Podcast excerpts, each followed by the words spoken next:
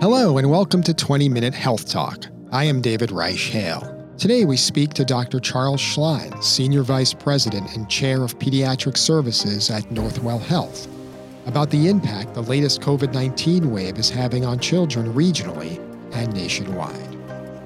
But first, we talk about COVID 19 testing. Our co host, Rob Hoyle, speaks with Dr. Dwayne Breining, Executive Director at Northwell Health Labs, as Dr. Breining answers some of your common questions amid the Omicron surge.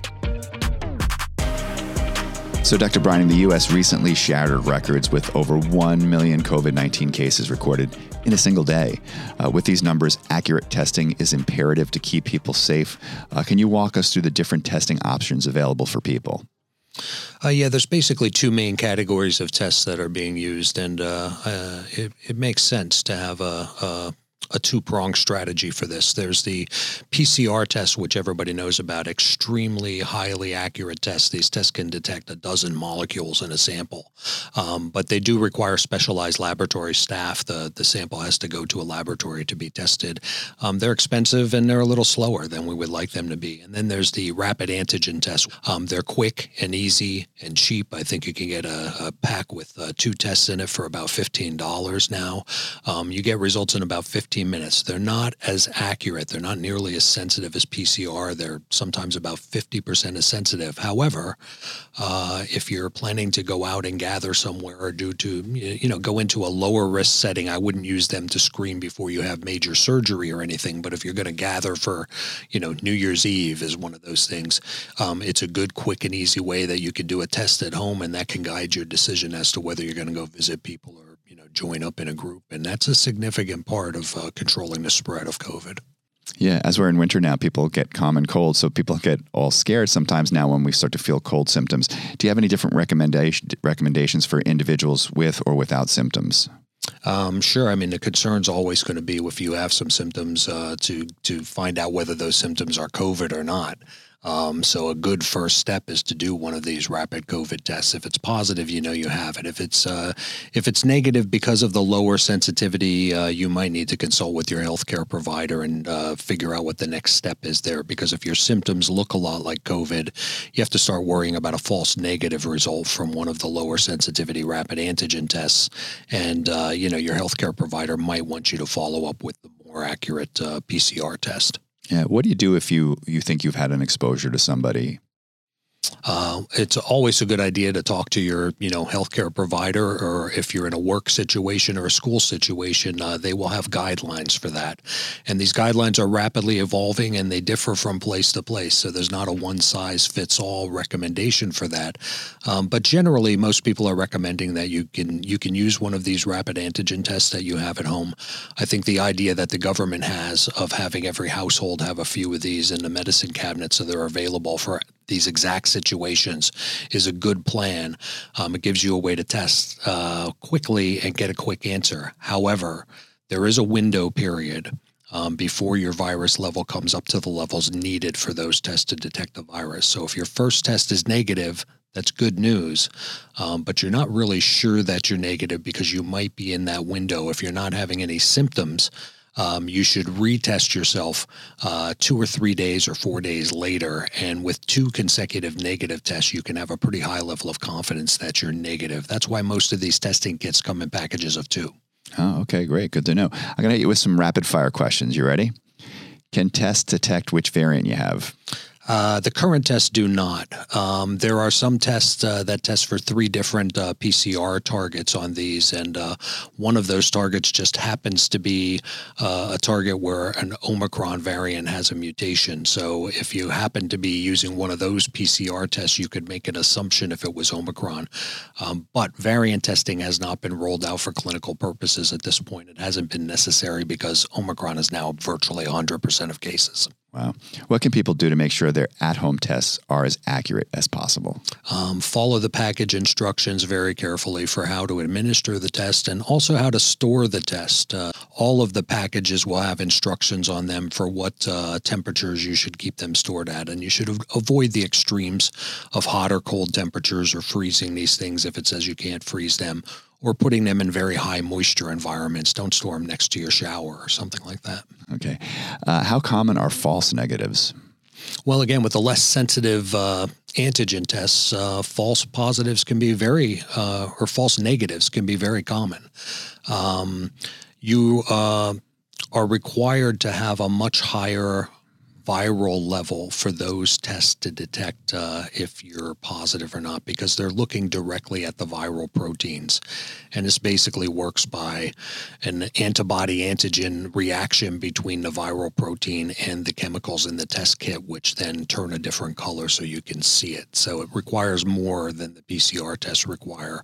Um, so uh, those false negative rates can be fairly high, and that's why the two consecutive test strategy uh, is needed for people who are asymptomatic. Do you recommend one test, uh, at home test, over another at home test?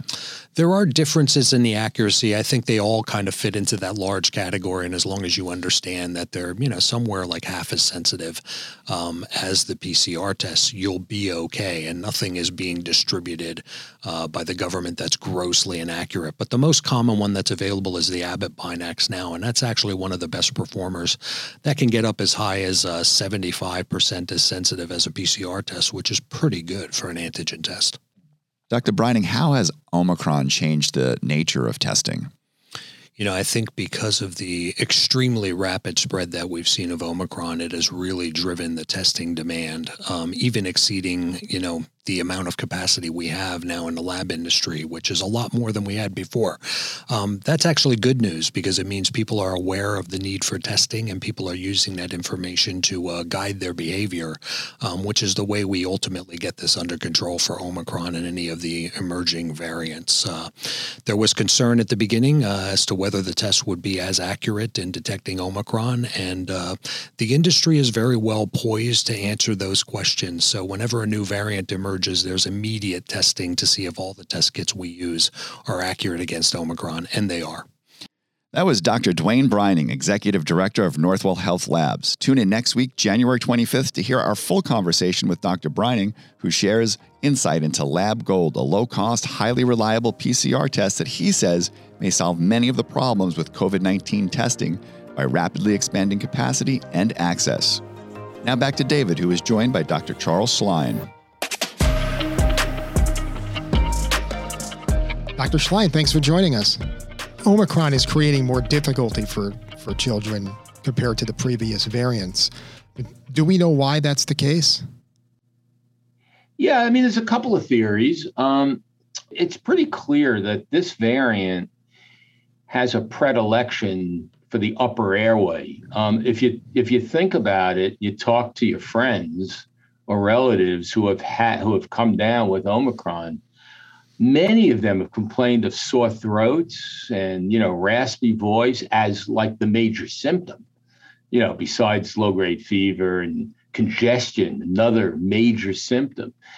So with with the original uh, virus uh, that was really not a big problem uh, in terms of sore throat. You know it was attacking the lungs which is why severe pneumonia was so serious earlier on and even with Delta.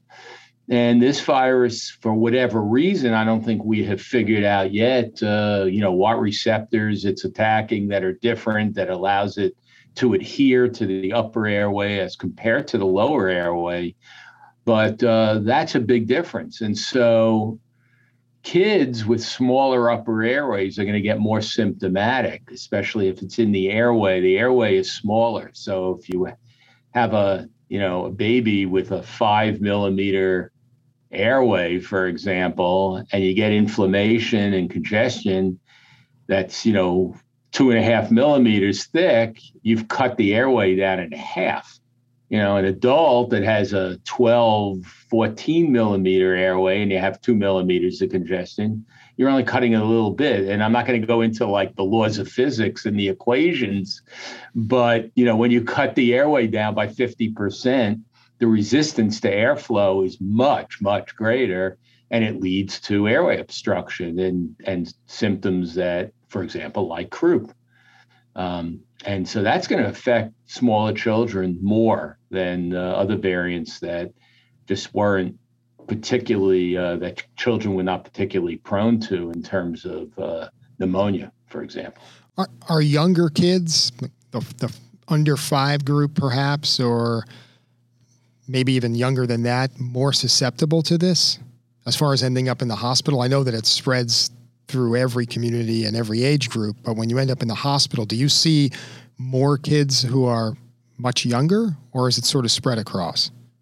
Well, there's a couple of ways to answer that question, David. I, I think that healthy kids are more prone for hospitalization if they're young because of what I'm talking about.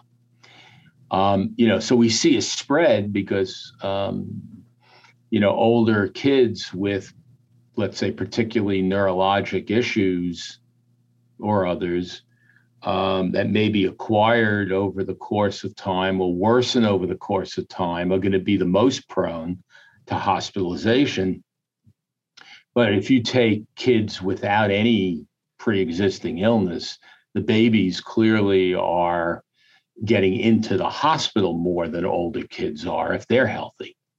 So, what's the latest at Cohen Children's and Northwell Health as sort of and sort of give us a little bit of an overview of where we are right now with COVID nineteen and our younger patients. Well, I think the news is generally better than it was. Uh, we had peaked about two weeks ago with uh, almost 60 children in the hospitalized. We are actually at about half of that. Um, that number's been pretty steady for the last couple of days. So uh, about half of those patients are actually in our ICU. And we're recording this podcast on January 18th. Are all of those kids sick from COVID, or did some of them test positive while they were there for some other reason? Uh, we have a few that were just tested positive that were here for other reasons. But generally, um, the majority of the kids with COVID have been here primarily for complications of COVID. So, you know, look, these are clearly much higher numbers than we were running before Omicron, uh, where, you know, for the last few months we had been running, I would say, one to five patients hospitalized. So, you know, this is a multifold increase. The numbers are not tremendous. We're not fill, you know, filling the entire hospital. But you know, the important thing is most of those kids are uh, most of them are not vaccinated or only partially vaccinated. Um, and in fact, the, so it seems to be the combination of pre-existing conditions with non-vaccination. So the kids who were vaccinated all did have pre-existing conditions. And if you look at the population, you know, which is, you know, figure 60 to 70 percent vaccinated in this area. Um, you could, you know, do the math. It's much better to be vaccinated than not vaccinated in terms of the potential of the land in the hospital. Just want to read you a couple of stats that I had just pulled earlier today because the percentage of eligible kids who are vaccinated, it's relatively low and it's maybe even more than relatively low among some age groups. PBS said last week that only one in five kids, one in five from 5 to 11 years of age, are vaccinated against COVID nationwide. Some states, that number was as low as 5%. So, in other words, nobody's getting their kids vaccinated in those states. And now, even from the 12 to 17 year group, about half are, nation, are, are, vaccinated nationwide. Why has it been such an uphill battle to get parents to vaccinate their kids? Well, if you think about it, first of all, the numbers in this area are a little better. They're not great. So I'm not, you know, it's not like they're double, but um, the numbers in this area are probably closer to, you know, 40 to 50% for the young ones and maybe 60% for the for the older kids. Um, I think it's the same struggle, only worse than we've had nationally with adults. That same reasons, you know. First of all, you have the adults who ha- won't get vaccinated themselves. They're not to, surely not going to vaccinate their kids for the most part. And then there are other people who were more hesitant, but did ultimately vaccinate themselves as adults But because of that hesitancy, they're nervous about the vaccine in their own children. Now, the problem, of course, is that the kids seem to be spreading it at the same rate as adults do. So even if the kids are healthy and only getting mild disease, they're still spreading it to adults who aren't always healthy and may have comorbidities or the older folks or grandparents. Um, so that that is a problem. Going back to the beginning, March, April of 2020, not it, it, didn't impact kids at the same rate as adults, right? But there were some kids who got sick. It wasn't like you didn't have any adolescents in in the hospital. Has long COVID been an issue for those kids? Have we tracked this? Yeah, we uh, we have. Um, there are some long COVID kids with long COVID symptoms uh, there's no question. Very few, because there were very few kids that were affected with the initial um, with the initial virus. So it's sort of a relative question. Uh, but clearly, we've all been treating children long term. Now, luckily, uh, we could talk a little bit about MIS-C and what's happening now in terms of the post-inflammatory disease. Um, you know, after after a COVID infection. Uh, but most of those kids are actually with treatment early on have actually done really well and have had no long-term sequelae either. So I think we've been really fortunate uh, that those kids have actually responded well to uh, treatment in the hospital. And and finally, just if, if you could talk a little bit about what are the best ways to for parents to help protect their kids? I would imagine it includes mask wearing, getting vaccinated. Anything else? No, it's you know it's it's sort of the same elements that we talk about with adults. Um, try to stay away from you know events with large crowds. Try to stay masked. Um, you know, we've heard through the, the couple of years now from certain parents, you know, how could I put a mask on my kid? In fact, most kids over the age of two or three have actually done pretty well with masks. You know, when you introduce it to them, you make it fun. You know, maybe you, you let them do some artwork on the mask. Um, you show them that you're wearing the mask you know kids copy their parents right? And uh, you know if they're symptomatic don't send them to daycare you know don't send them to school if they have symptoms. Um, keep them home keep them isolated from other people. Obviously you need to take care of your child. You don't want to isolate them if they're young and adolescent you could they probably favor that keep it isolated to your household. And obviously, if a kid is symptomatic, hopefully the adults are vaccinated so they can take care of their kids and not be too worried about serious infection. So uh, it's important for parents to recognize if you know your child, let's say there was COVID in the household, and you know a month later is not acting right, or they're acting lethargic, or they look fatigued, or they're that uh, you should seek medical care. Call your pediatrician. Which age groups are eligible to get the vaccine now? Yeah, so you know we've we've evolved over the last couple of months, a few months, fortunately. So kids that are uh, uh, five and over should be vaccinated. Um, kids who are twelve and over should get the booster.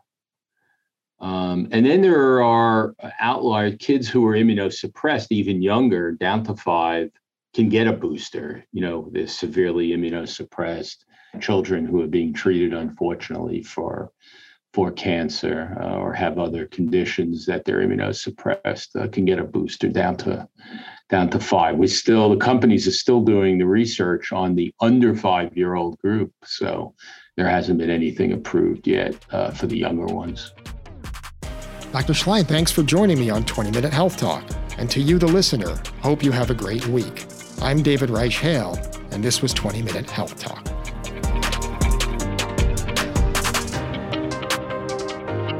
Get more expert insight from some of the leading voices in healthcare today.